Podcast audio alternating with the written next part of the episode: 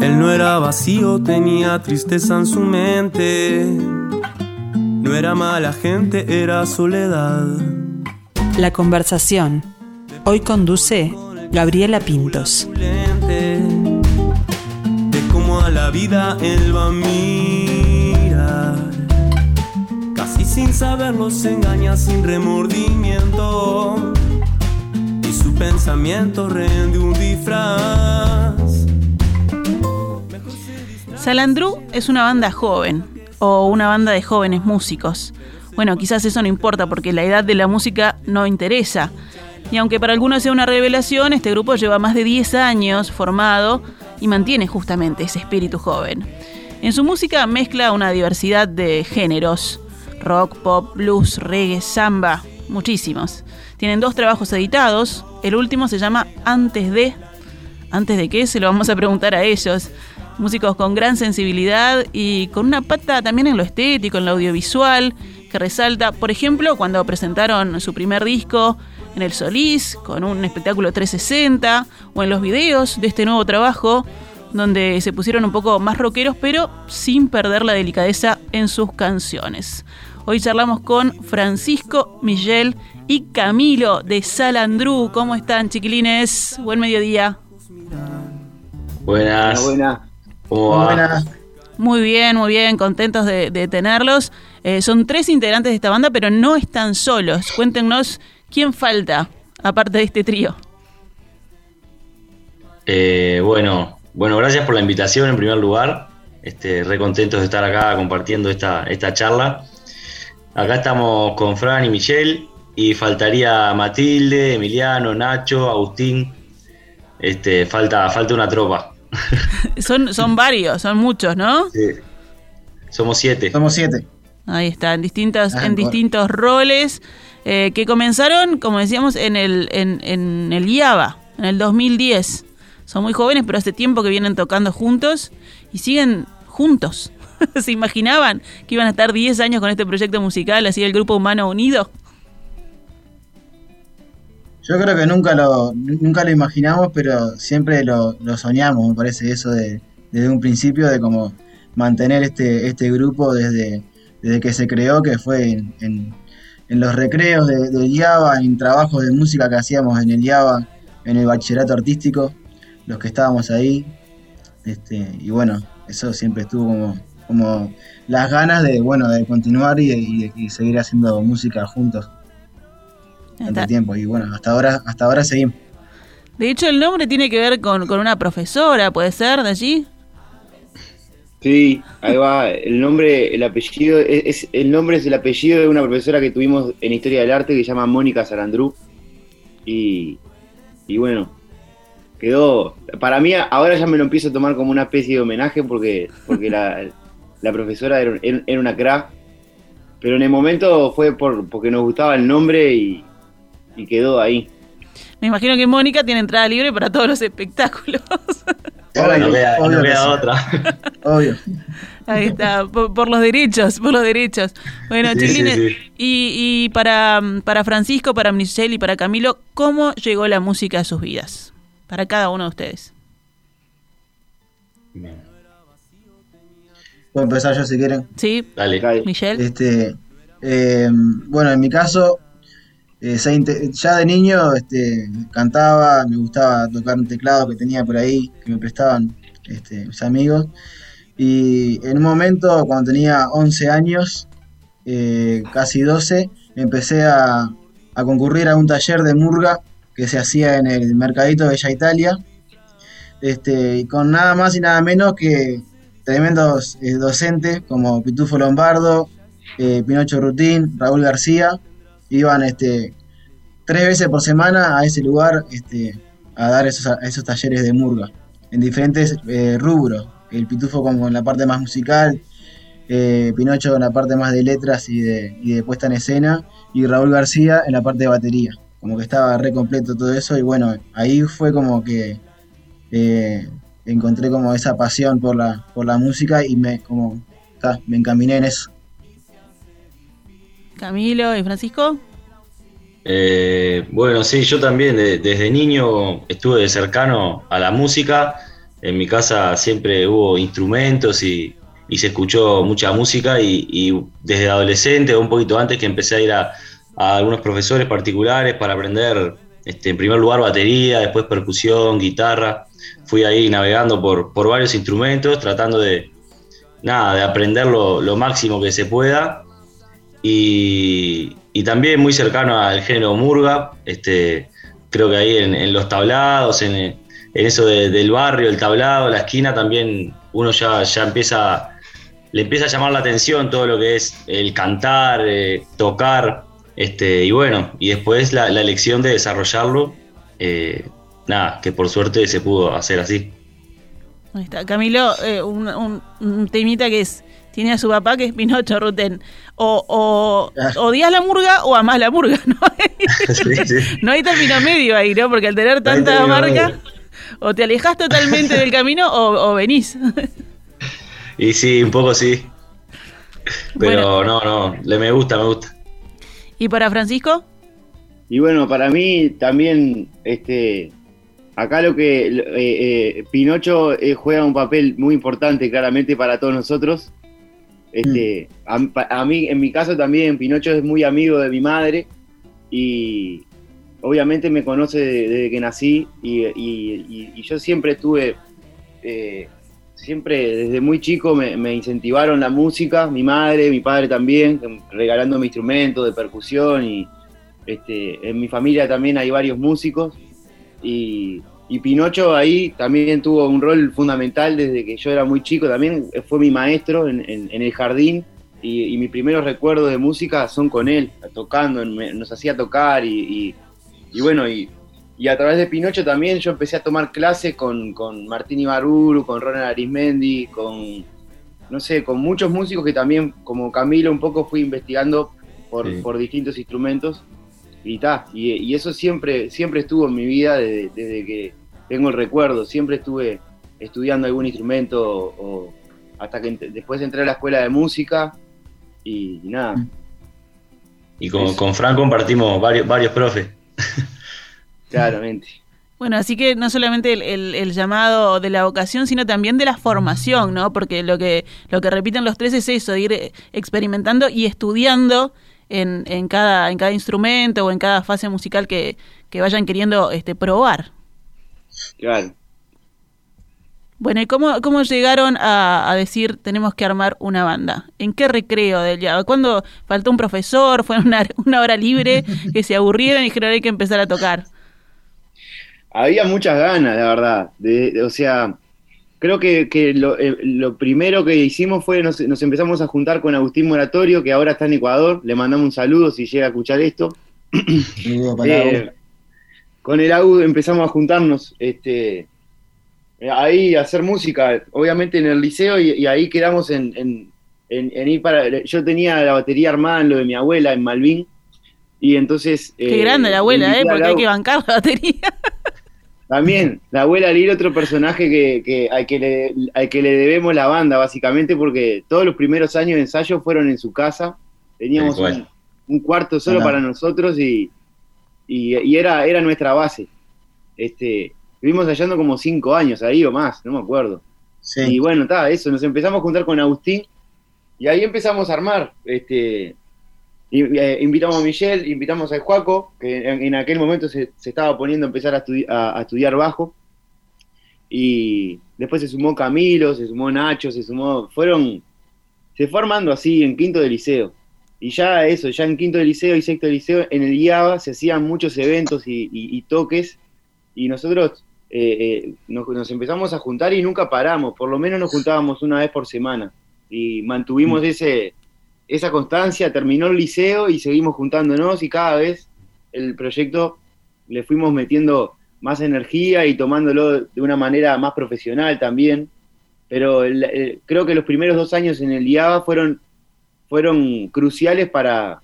sentíamos que, que, la gente le gustaba lo que hacíamos y que para nosotros era un espacio que estaba impresionante, también un espacio donde todos podíamos este, desde el, desde el principio fue una banda, un colectivo, no, no fue la banda de, una, con un líder este, escénico y, un compositor. Siempre fue un espacio donde todos podíamos este, desarrollarnos de manera pareja.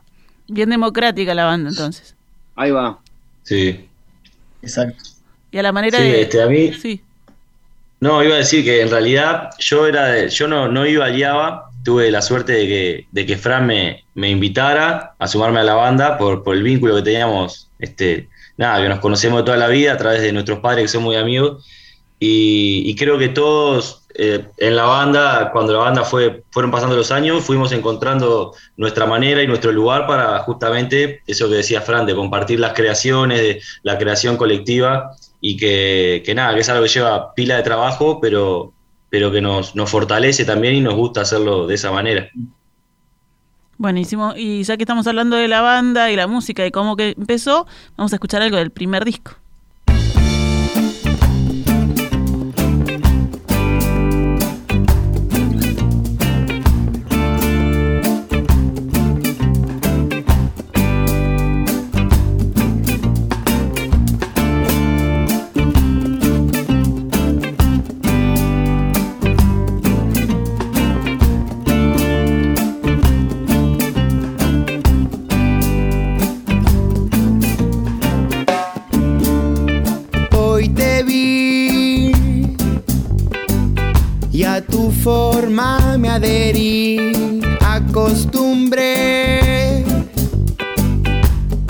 Tenerte siempre ahí. Como ves, no me pude detener a contemplar tu color tan Y ahí está sonando pinturas en lo alto. ¿Cómo fue el proceso de creación y grabación del primer disco? Y el proceso de, bueno, primero fuimos como eh, de, un montón de canciones que, que había a la vuelta, por eso que, te contaban de que todos componemos, o sea, varios de la banda componemos canciones, entonces fuimos como, bueno, juntando todo ese material, eh, que, era, que era bastante, y, tratando como un poco también de analizar musicalmente y en la letra qué cosas había en común en esas canciones. Y bueno, en un momento nos dimos cuenta que, que había algo en común, que es que, bueno, muchas hablaban como de la contemplación de la naturaleza, que estaba muy presente la naturaleza y sobre todo también el cielo, y como esa, ese agradecimiento a, a la naturaleza y al cielo. Eso es lo que, lo que, lo como que lo que detectamos en un principio, y, y ahí fuimos como trabajando todo el resto también, la música, los arreglos con, con Gonzalo Durán, que fue como el productor de, del primer disco, que fu- lo fuimos haciendo en conjunto en los ensayos, todos los arreglos para los instrumentos, y también en el arte, de- en, la, en la parte gráfica, ¿no? Ahí también se, que se, se decanta todo esto de que te estaba contando. Ahí está, No que sé es si muy... quieren agregar algo capaz. Sí, si quieren. No, que cre- creo que, que también un poco fue, obviamente es el primer disco y, y no, eh, la primera vez que nos enfrentábamos a, a un trabajo así con, con, eh, tan, tan complejo, ¿no? Que es eh, grabar un disco para nosotros, por más que tenemos como 10 años de, de- de proyecto, tenemos dos discos, pero que cada disco nos lleva a un trabajo inmenso. Y en el primer disco fue descubrir todo ese trabajo, en verdad. No, no, no teníamos la experiencia, obviamente podíamos eh, preguntar y, fue así como, como, lle- como llegamos a hacerlo, eh, averiguando con, gente que ya tiene experiencia en el, en el ambiente y todo. Fuimos este, llegando a, armar el primer disco, que fue, no sé, creo que nos, nos dio la... ahí fue realmente el, la, la, como que la piedra que terminó de, de- de asentarse en el, en el grupo para... Es, fundamental para todas las bandas, me parece, grabar su primer disco. Este, y, nosotros llegamos, a- llegamos seis años después de que empezamos a juntarnos con ese primer disco. Y, y el segundo disco que recién salió también tuvo su tiempo de... salió en, en 2016 el primer disco y recién este año salió el segundo disco. Este, y somos una banda que nos juntamos, tenemos ah, eh, dinámicas de ensayo dos o tres veces por semana, de- depende del momento del año, ¿no? Son disciplinados en eso también. Sí, sí, cuando, bueno, los dos, en el caso de los dos discos, nos, nos armamos como un plan de trabajo, de ensayos y, y ahí es cuando más, más le damos. Y ta, es eso que, que decía Fran, entre un disco y otro en el medio pasan un montón de cosas que, que llevan a, a que a veces los procesos se, se estiren un poco más de lo que uno tenía pensado y eso también hay que, hay que tomarlo y, hacerlo jugar, que sea parte de la, creación y de todo ese, ese proceso. Este, es, es importante porque pasan cosas y tal, y obviamente uno ya está en el viaje, no, no te puedes estancar, tenés que ir tomando lo- los imprevistos para, para seguir para adelante. Ahí está todo ese aprendizaje. Y bueno, como decía este Francisco, es, es un hito en una banda el primer disco. ¿Qué sintieron? ¿Cuál fue la sensación al tener ese trabajo terminado en la mano? Todas esas canciones juntas formando, formando esa creación. ¿Cómo fue? Muy, muy Fue hermoso. gratificante, la verdad. Sí, Sí, fue hermoso. Aparte también eh, es como que nos llevamos una sorpresa también por la repercusión que tuvo en, en- en la- en las personas cercanas, nuestros amigos y, y personas tampoco tan, tan cercanas, que bueno, es como, fue como una puerta que se abrió ahí para, sí. para todo un público, una, to- toda una gente No. que, que, que empezó a, a conocer la banda a, tra- a- a través de ese disco. Claro, Este, no- nos dio la, la posibilidad de presentarlo en la sala Balso, que pudimos hacer dos funciones ahí que se, que se llenaron y para nosotros eso fue increíble. O sea, es como decía hoy un poco Michelle al principio de todo, eso que soñás, no lo imaginás, pero y como que en un momento sacamos el disco y se y ta, pudimos presentarlo y se volvió un poco real, que la gente fue a vernos y que les gustaron las canciones. Este, y nos abrió la posibilidad de tocar en varias salas y, y eso es algo que, que- que la verdad estuvo re bueno. Claro, porque después de tener el disco hay que salir a defenderlo, ¿no? Y hacerlo en vivo ahí. Yo creo que, que para mí fue, fue también como eso que, que, que, decíamos hace un ratito, que en el Java eh, todavía no teníamos el disco, obviamente, pero, pero teníamos los toques que generábamos en el Java y compartíamos y, ahí era cuando nos mostrábamos. Este, y yo tengo el recuerdo ese de que, que, por más que para nosotros era un espacio necesario de juntarnos y hacer música y divertirnos haciendo la música y era un espacio para nosotros. Cuando tocábamos, veíamos que, que la gente eh, se, se copaba y, y- y- y nos daban para adelante y, no- y nos decían, vos sigan y sigan, como, sigan metiéndole, era como el aval. Y cuando, cuando hicimos el disco, pasó lo mismo, pero le llegamos a más gente también.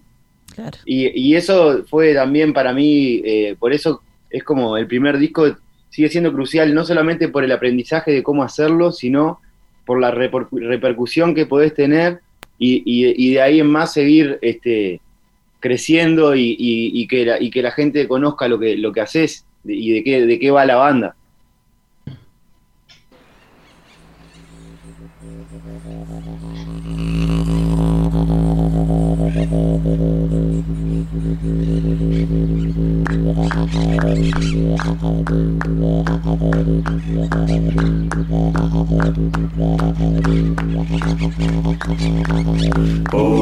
Patio andaluz que canta. Y ahí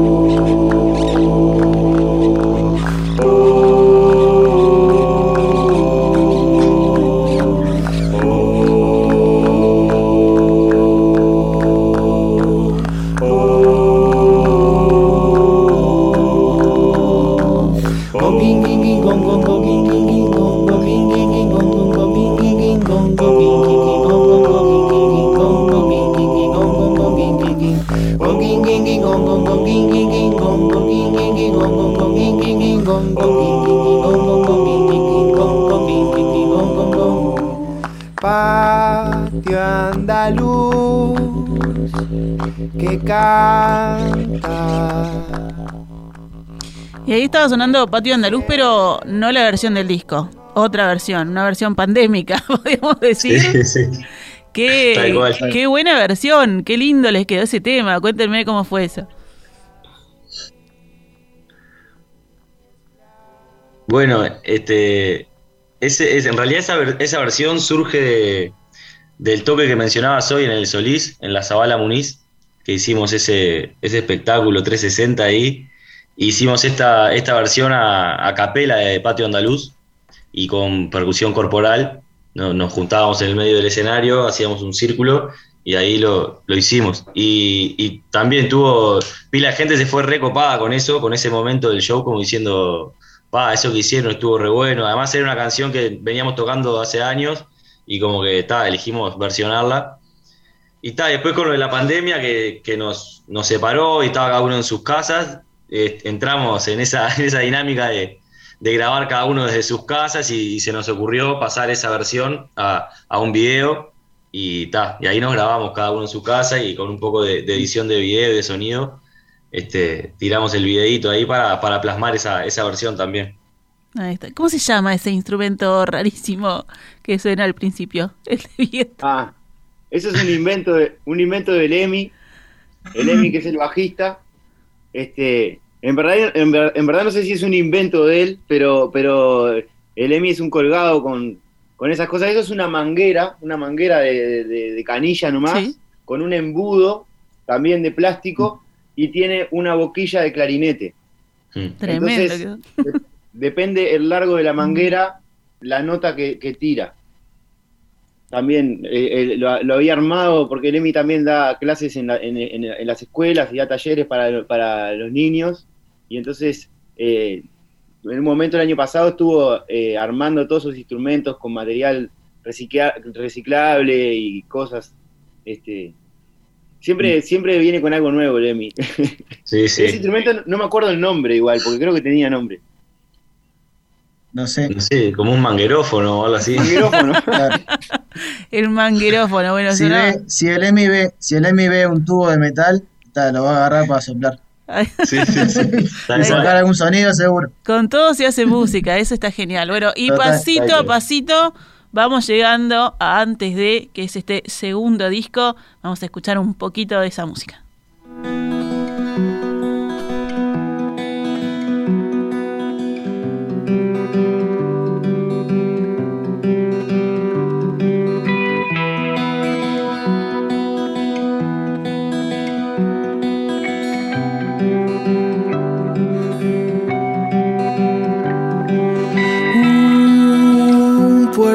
Esconde tras la niebla sobre el mar. Oscura blusa que la lluvia hizo llorar. El miedo de tus ojos brilla con la calma y el alivio entre las redes de un mortal.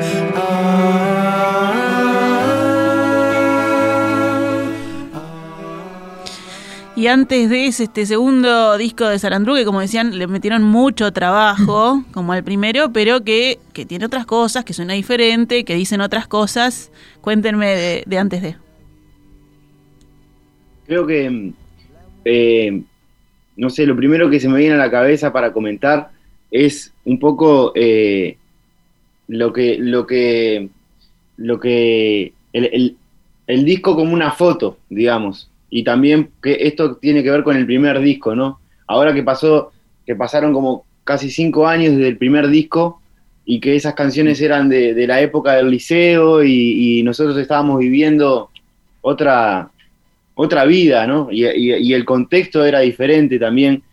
E- Es como, bien, Pinturas en lo Alto, una foto de aquel momento y tiene esa, para mí, esa alegría, esa, esa, e- es como mu- mucho más multicolor que este segundo disco, donde ya estamos más grandes y, y como que la, la- mirada pasó un poco más hacia adentro. En el primer disco es eso que decía Michelle hoy, que esto como una mirada exterior hacia, hacia afuera y, sorprendernos con la naturaleza y con el cielo y con todos los colores y todo. Y, bueno, y, y fue pasando el tiempo, fuimos creciendo y, la mirada empezó a ir un poco hacia adentro y que no todo era tan, tan, tan colorido y también este, preguntarnos por, por, la, por, por los miedos y los fantasmas de cada uno y compartir también eso. El grupo siempre estuvo acompañando este, los momentos eh, personales de cada uno y, lo que fue para mí este, más importante en todo esto fue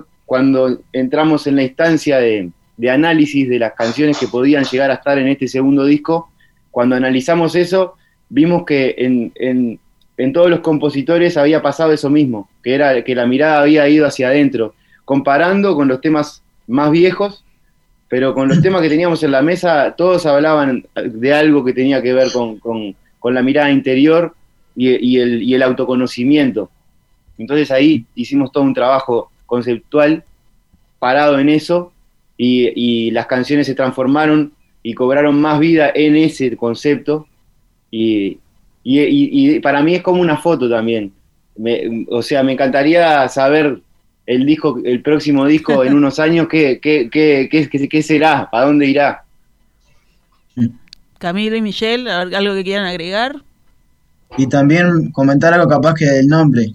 Sí. Este, que está como inmerso, eh, vos decías al principio, antes de. Y bueno, nos van a contar antes de qué. Y en realidad, o sea, no, no hay un antes de qué.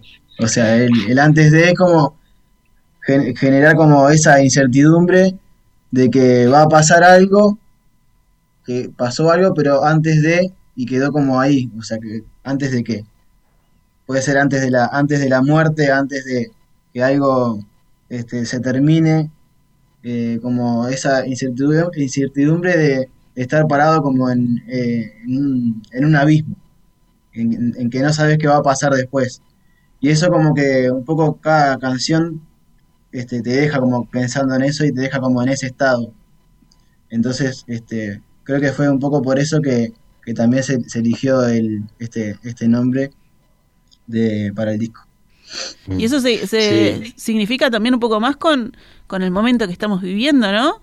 De incertidumbre sí. totalmente, ah, de ese antes sí. de. Tal cual. Sí, eso que, que, que decía Michelle, este, tomar el, antes de como en realidad como ese momento previo a, a un cambio, pero yendo de, desde lo más mínimo, de las decisiones que uno toma, este, desde, desde, esos mínimos cambios hasta algo mucho más grande, como puede ser la muerte, este, o otra cosa, sería la muerte como en, su, en sus varios significados, ¿no? La muerte de un momento, la muerte de un, de un sentimiento. Es como ese momento previo a donde se siente esa incertidumbre. Este, yo quería comentar que nada, que, en lo musical también hubo tremenda diferencia porque tomamos la, decisión de... El primer disco lo grabamos por capas, grabamos una base de batería y bajo capaz y después íbamos sumando guitarra, percusión, este, las voces, no sé qué.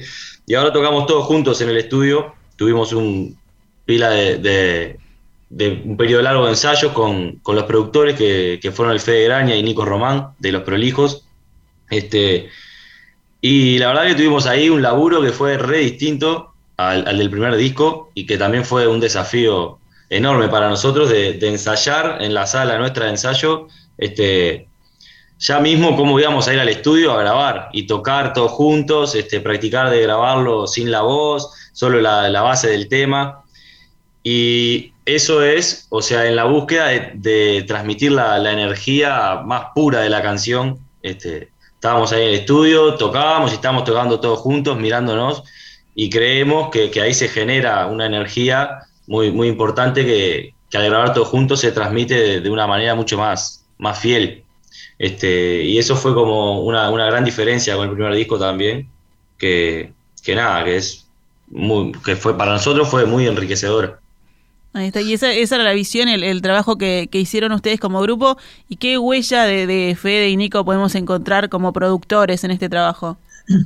Yo creo que eh, fue impresionante el, el, el, trabajo en conjunto que, que, hicimos, este, porque ellos dos son muy complementarios, son bien diferentes y tienen años trabajando juntos, este, y, y se reinvolucraron los dos. Eh, desde, desde, no sé, no me acuerdo bien exactamente cuándo empezamos a ensayar, pero fueron alrededor entre cuatro y, y, y, seis meses de ensayo intenso, mm. donde ellos iban todas las semanas. Este, nosotros nos juntábamos tres, cuatro veces por semana en, en 2019, que fue cuando, cuando empezamos a ensayar el disco. Y, y ahí ellos metieron mucha cuchara en los arreglos. Fue diferente que en el primer disco también. En el primer disco fue más que nosotros ya que sabíamos lo que queríamos, acá les abrimos las puertas a ellos a que hicieran sugerencias de arreglos, de, le, dejamos bien el, terreno libre para que pudieran manipular toda la, música y ahí fuimos encontrando el equilibrio entre ellos y nosotros. Hubo idas, idas y vueltas, hubo algunas sugerencias que ellos nos hacían, que nosotros las probábamos, que no nos sentíamos muy cómodos o que sentíamos que el tema no estaba yendo realmente por donde, por donde pensábamos que debería ir, entonces probábamos otra cosa, después volvíamos a, probar la, que habían sugerido ellos y así íbamos llegando a, equilibrarnos. Y después, donde fue crucial también el trabajo de ellos fue en la grabación misma, que termina siendo en, en un fin de semana, grabamos todos los temas, este, eh, literal, se grabó todo el disco en un fin de semana. Después, lo que quedó para después fueron los coros. Pero, y eso nos atrasó un montón, porque ahí nos agarró la pandemia en el medio. Pero en sí el disco ya estaba grabado y como lo que decía Camilo, se grabó toda la banda tocando juntos. También apostamos a que, a que suene un poco más crudo y que, y donde, donde si había algún error, alguna imperfección en la tocada, eh, alguna desafinación mínima o, algún corrimiento eh, métrico, lo que sea, eso también iba a estar bien porque queríamos que sea bien crudo y natural. Entonces, eh, en realidad el disco ya estaba, en 2019 ya estaba prácticamente este, como lo escuchamos hoy. Faltaban los coros nomás que quedaron para después. Ahí está, me queda poquito tiempo, pero no quiero dejar atrás lo que hicieron a nivel de, de videos, ¿no? Antes de este, y bueno, que son dos videos que vienen en capítulos, que están muy bien, muy buen, muy bien trabajados, con grandes actuaciones. Eh, de las suyas también, pero hablo de los actores que participan ahí. este, bien aclarado, principalmente, claro. claro. Este, y que lo hicieron con, con una directora también, que, que, hacen tres, tres videos con ella, ¿no? Queda uno, ahí va. Ahí está. Queda uno. Queda uno por salir. Queda uno pendiente. Flavia Cuartino es la directora es una, una artista increíble. Mm. Eh, llegamos por, el video que hizo ella para los buenos muchachos que se llama, del tema Cibarre. Ella hizo un videoclip para, los buenos muchachos y, y, sentimos como que eso que había hecho ella recuadraba con lo que, con lo que nos imaginábamos nosotros. Y Matilde ya había trabajado con ella, pero no la conocía mucho. Entonces le escribió y le mandamos una propuesta y ella se recopó y, la propuesta del principio fue hacer tres videos autoconcluyentes. Entonces, eh, ya era un desafío así de, no era que te piden hacer un videoclip, sino que te piden hacer tres y que se termine una historia en el tercero. La idea era resumir el concepto en tres videos y entonces ella ahí también tuvo este, el, terreno libre para, para, con las premisas que le tiramos nosotros, hacer lo que ella proponernos lo que ella le, quisiera hacer a nivel audiovisual. Y todavía nos falta grabar el, último videoclip. Ahí está, que bueno, ahí finaliza la historia, que comienza en una, una obra de teatro, ¿verdad? Este, que están ahí, hay algunos, algunos, este, como es, personajes, diría, muy simpáticos, hay otros no tanto, como el director y eso, pero, pero que está muy bueno y que los invitamos a, a, que lo vean en su, en su canal de YouTube y bueno, también que disfruten su música a través de las plataformas, ¿no? Y tenemos una, noticia para dar antes que termine esta, esta, entrevista. que es que mm, esto es una, una noticia de, primera, ¿no? todavía no, no, no, no comentamos nada acerca de esto, pero vamos a tocar en el Solís, en la sala grande del Solís. ¡Opa! ¡Qué bueno! Vamos a compartir una fecha con Alfonsina el 28 de agosto en la sala grande del Teatro de Solís. Es con entrada libre. Esperemos que el aforo para ese entonces sea un poco mayor que el 30%. Eh, y, bueno, es una fecha convocada por a través del MEC. Y bueno, vamos a estar ahí tocando. Ya tenemos fecha, es un sueño para nosotros tocar en esa sala, además. El teatro este más lindo. este disco no lo han tocado todavía, ¿no? No. No. Y después de que salió, no. Venido tocando algunas canciones del disco, pero pero está, después de que salió estábamos todavía sin poder tocar. Eh, así que los invitamos a escuchar el disco en Spotify, mirar los videos en YouTube y bueno, si se quieren arrimar ahí al Solís el 28 de agosto, vamos a estar ahí.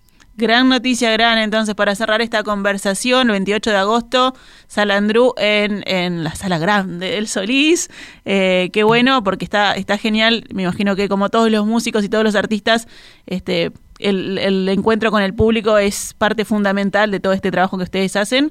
Muchísimas gracias por, por esta comunicación. Este, bueno, y seguimos en contacto. Y seguramente la próxima sea acá, presencial.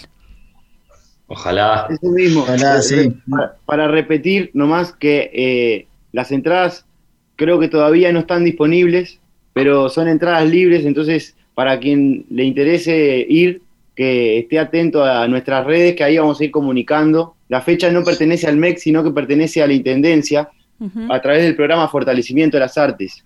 Y bueno, eso, ya está ahí pasado el, el, la información. Muchas gracias por la, por la entrevista. Y Muchas gracias. Muchas gracias por la invitación. Francisco, Miguel, Camilo, un abrazo grande y que siga sonando Salandro. Nos vemos. Vamos arriba, hasta luego, gracias. Chao. Chao.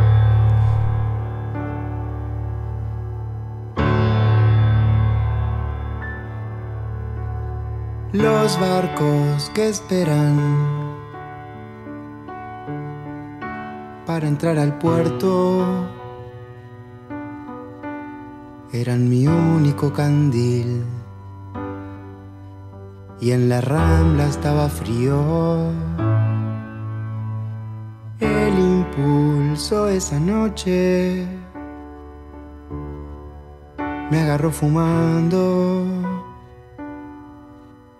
me agarró pensando en tu partir, pensando en tu partir.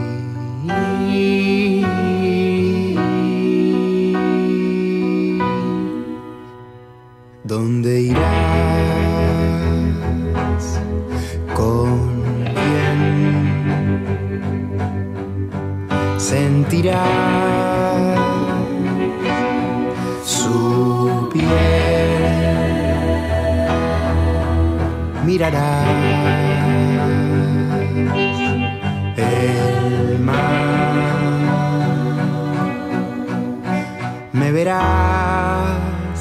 al fondo en un barco siendo candil.